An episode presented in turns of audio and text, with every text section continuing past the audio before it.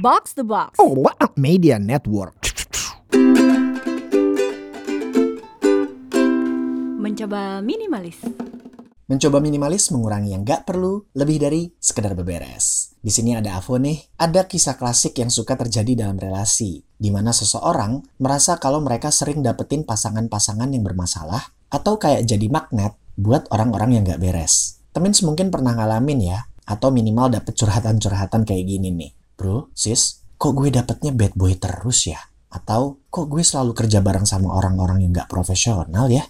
Nah, Terlepas dari selera atau preference, ada hal-hal yang kayaknya penting ya buat temen sadari ketika menyeleksi siapa-siapa aja yang bisa keluar masuk dalam hidup kita. Ibarat rumah, temins pasti bisa melihat dan menentukan siapa-siapa aja yang boleh datang ke rumah temins atau punya akses. Ketika ada orang yang sekiranya nggak punya izin, temins berhak buat nolak atau bahkan ngusir jika perlu. Sama aja dengan berelasi. Saat kita berhubungan dengan orang lain, filtering system yang ada di kita juga penting nih untuk bisa ditebelin. Karena sebetulnya Twins bisa banget kok punya kemampuan untuk menerima, membatasi, atau menolak interaksi dengan orang lain, termasuk speak up dan bertindak jika ada hal-hal yang dirasa nggak berkenan.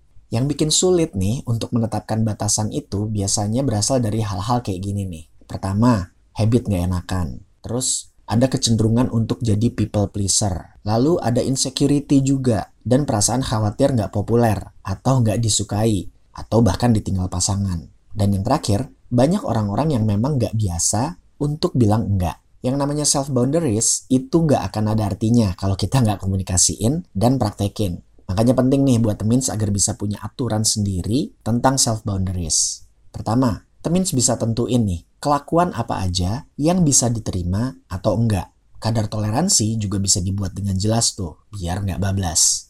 Terus kedua, bikin daftar konsekuensi kalau ada orang atau kolega atau pasangan yang melanggar peraturanmu, apa yang akan terjadi?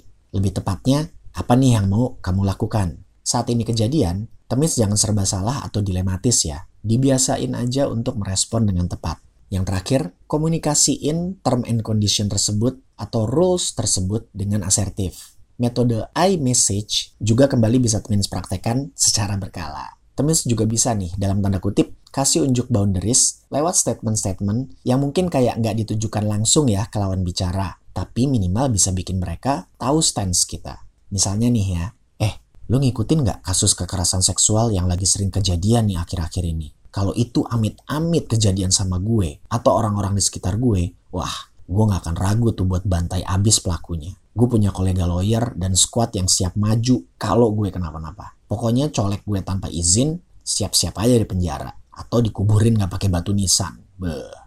Contoh lainnya nih, kemarin sempat heboh ya soal warga Tuban yang tadinya kayak mendadak nih karena jual tanahnya ke perusahaan, lalu ujung-ujungnya kembali kismin karena nggak bisa ngelola duitnya. Wah kalau gue jadi mereka ya, duitnya pasti gue tabungin banget tuh. Nggak ada itu gue pinjem-pinjemin ke orang. Sedekah sih sabi. Tapi kalau ada orang-orang yang rubung pinjem duit, nggak bakal gue waro, asli.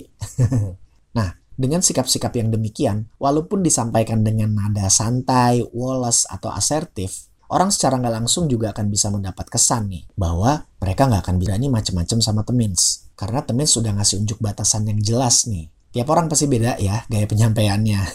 Versi gue mungkin rada ngegas, tapi moga-moga temins paham ya apa yang coba gue sampaikan. Pokoknya ketika nentuin self boundaries, ikutin aturan yang temins udah tetapkan sendiri. Jangan dikendorin, jangan dibablasin. Pokoknya langsung speak up aja dan beraksi jika ada yang nggak berkenan. Mudah-mudahan dengan ini Temins bisa lebih firm ya dalam nentuin self boundaries. Jangan lupa review dan kasih rate ya buat Spotify MM. Kita ketemu lagi di episode selanjutnya. Avo Chaps. Mencoba minimalis.